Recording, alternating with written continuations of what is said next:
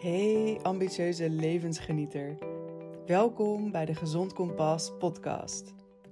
Ik ben dokter Iris Otto en als leefstijlarts neem ik je graag mee op reis naar duurzame gezondheid. Leef je beste leven terwijl je kerngezond blijft. Dat wil jij toch ook?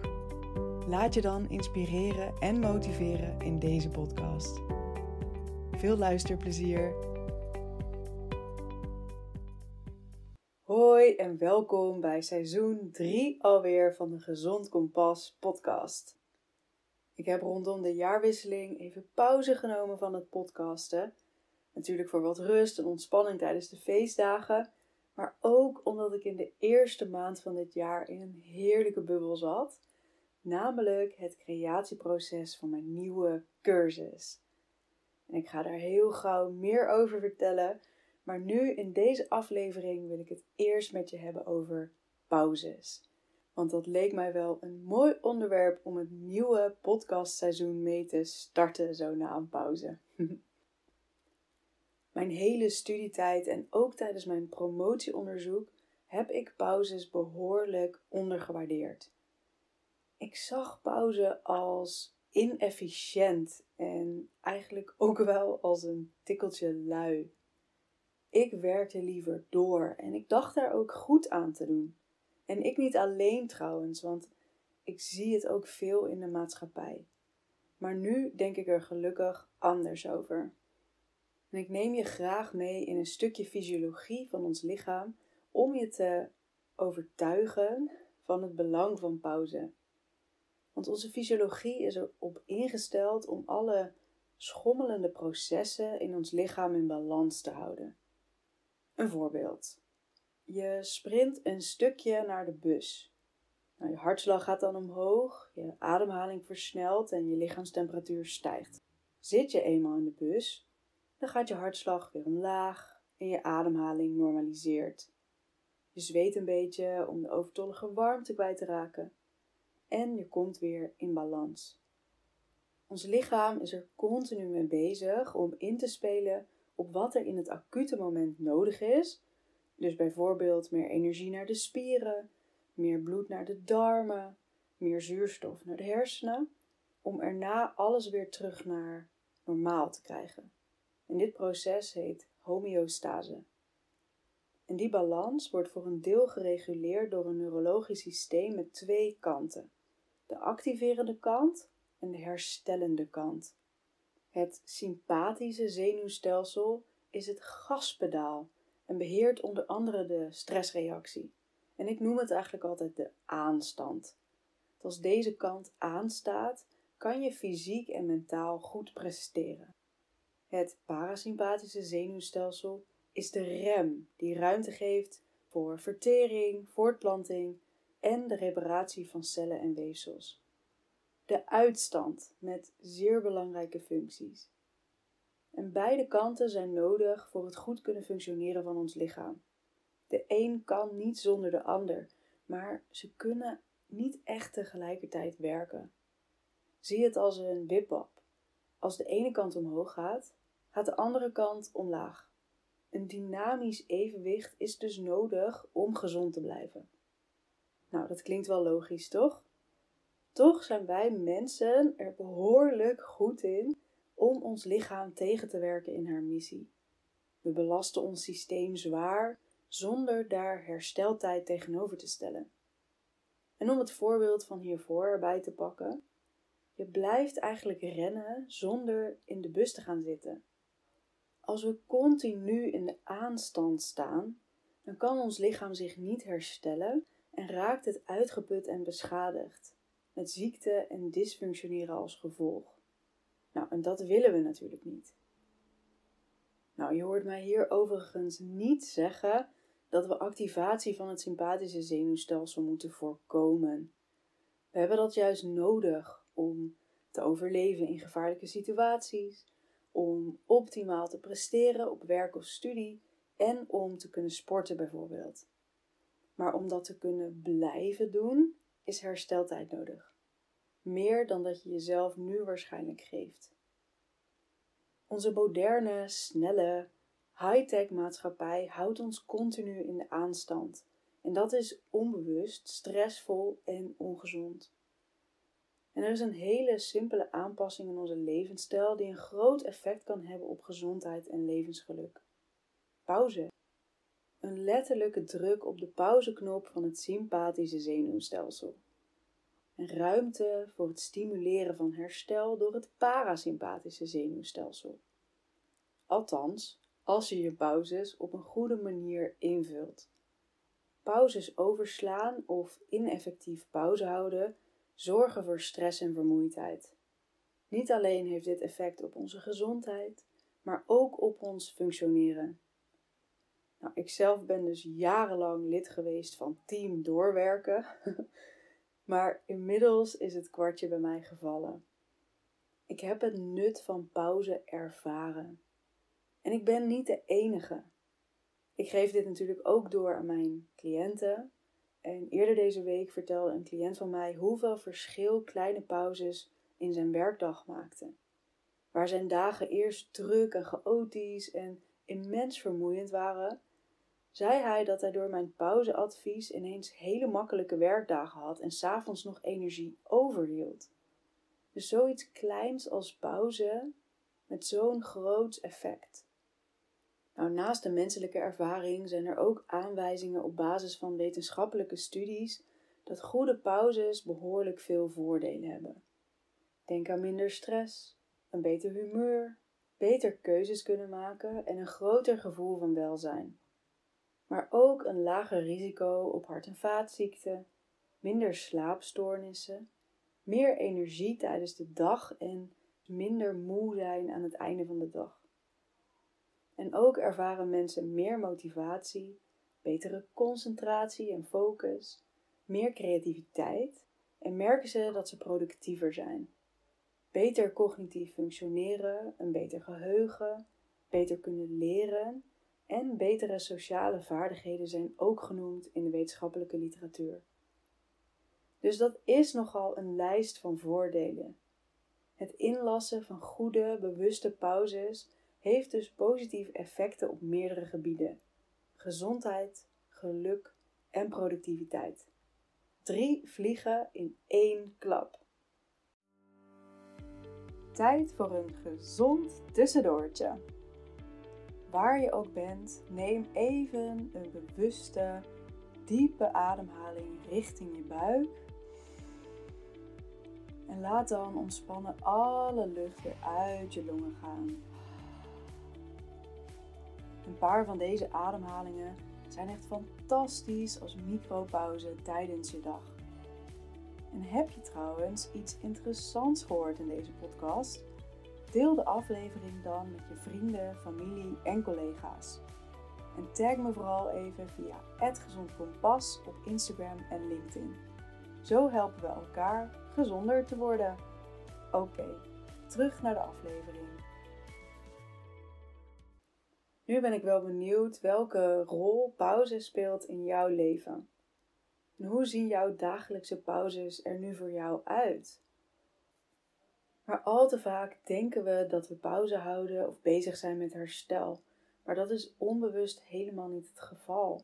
We kiezen namelijk vaak activiteiten die ons lichaam inactief en ons brein overactief houden.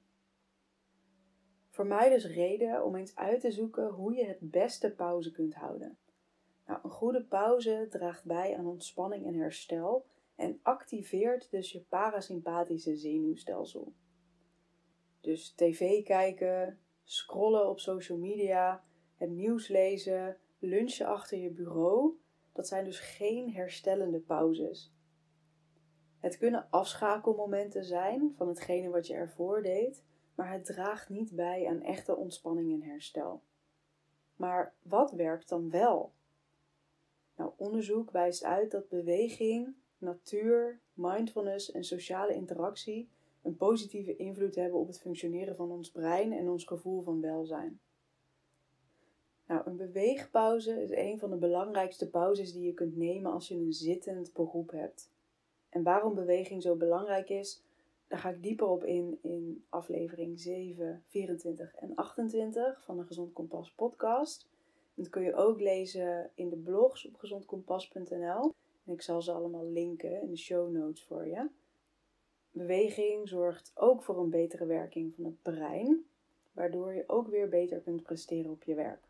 Dus probeer meer te staan en lopen tijdens je werk en las dus regelmatig beweegpauzes in, waarin je bijvoorbeeld een paar squats of stretches doet, de trap neemt of een rondje buiten gaat wandelen. Nou, een mindfulness pauze is ook een hele fijne. Het haalt je aandacht naar het hier en nu, waardoor je minder in je hoofd zit. En dat werkt stressverminderend. Gebruik je mini-pauze dus eens om ja, simpelweg even uit het raam te staren. Verveel je maar eens een beetje. Eet je lunch met volle aandacht op. Kijk en ruik en proef. Haal een paar keer diep adem. En laat je aandacht bewust langs elk stukje van je lichaam glijden.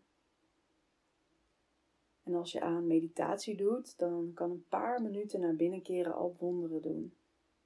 Nou, planten en bomen hebben ook een kalmerend effect op ons. Dus als je de mogelijkheid hebt om de natuur op te zoeken, al is het maar een tuin of een groepje bomen, dan zou ik aanraden om daar gebruik van te maken. Bovendien zorgt frisse lucht ook weer voor een fris hoofd en kan je vervolgens weer fris aan de slag. En even knuffelen met een geliefde of een huisdier werkt trouwens ook heel ontspannend. En wist je ook dat lachen ontspant? Zorg dus voor een beetje humor op de werkvloer of speel eens een niet-digitaal spelletje.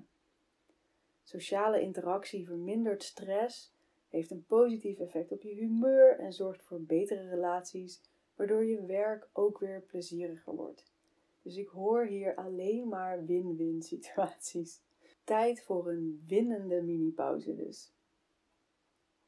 Nou, een vrij belangrijke stap en effectief pauze houden is om überhaupt pauze te houden. En dat klinkt natuurlijk heel logisch, maar voor veel mensen is het ook best uitdagend, mezelf inclusief. Pauze houden op de grote schaal kan dat door elke week een paar momenten echt vrij te plannen en om de zoveel maanden een ontspannende vakantie te boeken bijvoorbeeld. Dat zijn dus de grotere vormen van pauze. En ook een goede slaap hoort bij pauze, maar daar kom ik in de volgende aflevering op terug. Echter heb je meer dagelijkse onderbrekingen van je aanstand nodig om op de lange termijn gezond te blijven. Dus op kleinere schaal kun je dagelijks bewust meerdere mini-pauzes inbouwen naast je normale lunch- en koffiepauzes. Een mini-pauze van 1 tot 5 minuten kan al super effectief zijn. Nou, misschien ken je de Pomodoro-techniek wel. Bij deze methode werk je 25 minuten gefocust aan één taak en neem je daarna 5 minuten pauze, waarna je dit herhaalt met de volgende taak. Na vier van deze rondes neem je dan een wat langere pauze van 15 tot 30 minuten. Nou, probeer deze techniek eens uit en kijk wat voor jou werkt. Misschien is 50 minuten werken met 10 minuten pauze voor jou beter geschikt. Maar het is in ieder geval de moeite waard om het te proberen en ja, om te kijken wat het voor je doet. Ook is het belangrijk om in te spelen op momenten van hogere belasting. Wellicht heb je extra hersteltijd nodig na een belangrijke vergadering een spannende presentatie of een druk spreekuur. Ik weet dat dat voor mij in ieder geval wel het geval is. Door een pauze te nemen laat je weer op, waardoor je erna weer fris aan de slag kunt. En als je je bewust bent van de piekmomenten tijdens je dag en werkweek, kun je gericht pauzes plannen en nemen. Dus kijk van tevoren eens wanneer jij waarschijnlijk hersteltijd nodig hebt en zet die pauzes in je agenda. Ik zelf doe dat door in mijn spreekuurplanning ruimte vrij te houden in mijn lunchpauze, zodat ik even kan gaan wandelen. En ik merk dat dat echt zorgt voor een frisser hoofd en dat ik me weer opgeladen voel om weer met aandacht de gesprekken met mijn cliënten aan te gaan. Wekkertjes kunnen trouwens ook helpen om daadwerkelijk pauze te nemen. Zet dan gewoon een reminder in je telefoon die afgaat op het moment dat je denkt: Oh, nu moet ik dus echt pauze nemen. Uh, dat kan gewoon helpen ter herinnering. En als je pauzes plant, plan dan ook het soort pauze dat je wil nemen. Dus beweging, mindfulness, natuur of sociale interactie.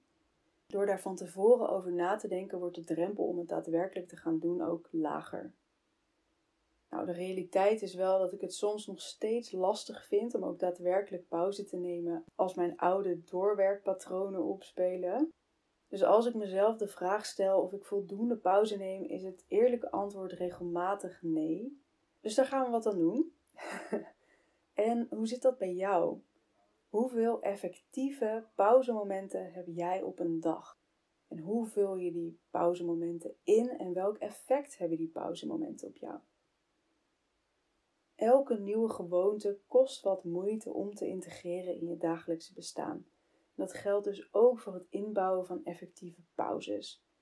Oefening paart kunst.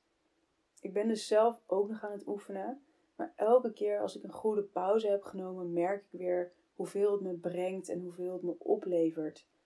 Het is het mij absoluut waard om dat kleine beetje tijd te investeren waarmee ik zoveel winst terugkrijg. Nou, om je te helpen gezonde en effectieve pauzes te houden, heb ik een simpele tool ontwikkeld: de pauze bingo. Herstel, motivatie en inspiratie in de vorm van een spelletje. Je kunt hem gratis downloaden op gezondkompas.nl slash pauzebingo. Die link staat natuurlijk ook in de show notes.